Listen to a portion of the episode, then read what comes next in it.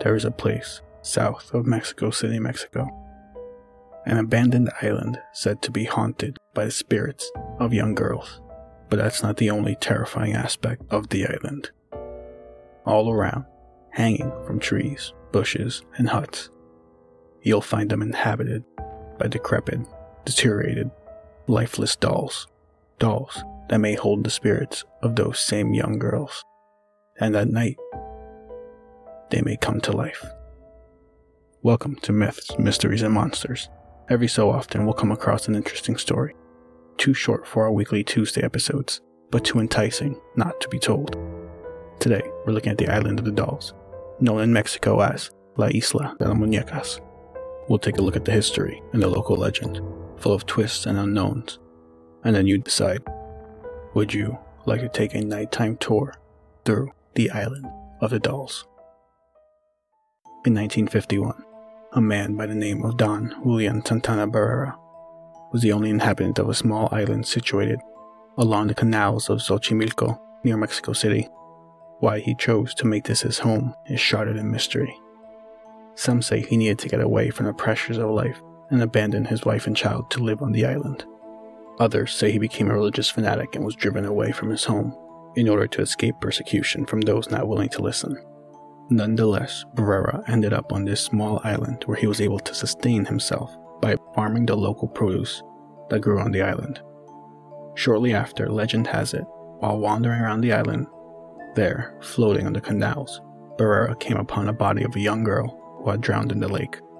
The next day, a doll, possibly belonging to the girl, was also found by Barrera floating in the lake in the exact spot where he had found the body.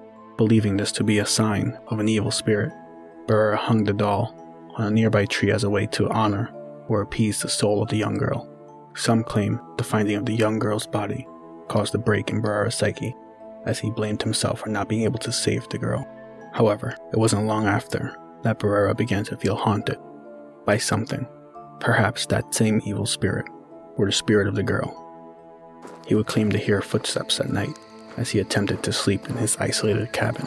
Other times, he claimed to hear the sounds of a woman screaming late at night from far away, despite being the only person on the island and miles from any civilization. He began to believe he needed more dolls to stop the hauntings and to help the young girl he found move on. For the next 50 years, Barrera traveled around the island collecting other dolls that wandered down the canal. As the story grew, others would bring him dolls or trade him for produce he grew on the island. Every doll and piece of doll he found or obtained Barrera would take back to the island and hang their lifeless corpse from any tree or bush.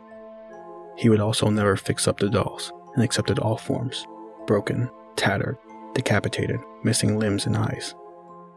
All of these dolls were placed around the island and have weathered through time. Unfortunately, the dolls didn't seem to appease the spirits, and according to legend, only invited more. As the account of spirits grew, other stories began to spread from those who visited the island tales of children like whispers, dolls moving and blinking on their own.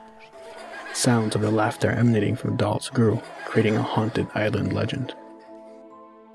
In a twist of dark fate, in 2001, Barrera was found by his nephew floating dead in the river. In the exact spot where 50 years earlier, Barrera had found the body of the young girl. Since then, the story of La Isla de las Muñecas has become a tourist attraction where they can visit the island and see the 1500 dolls Barrera hanged throughout the small island. The hut he built for himself and also adorned with dolls. And finally, a small shrine he created to the original doll he found. Many paranormal investigators have made the three hour trip to spend the night and claim to have caught proof of spirits roaming the haunted island. Claims of dolls moving and laughing, having been caught on camera while no batteries are found in them, along with voices sounding like young girls caught on tape, are a common occurrence. Oh, and one more twist to this haunting story. Barrera's own family claims the body of the young girl he found in the canals was never there. They claim he imagined the whole thing. But how about you? Would you care to spend the night surrounded by lifeless plastic corpses, housing the spirits of the island of the dolls? Thank you for joining me on this short episode of Myths, Mysteries, and Monsters. Join us on Tuesday for a look at a haunting located on a farm in the southern United States. Subscribe, rate, and review, and remember, always look behind you.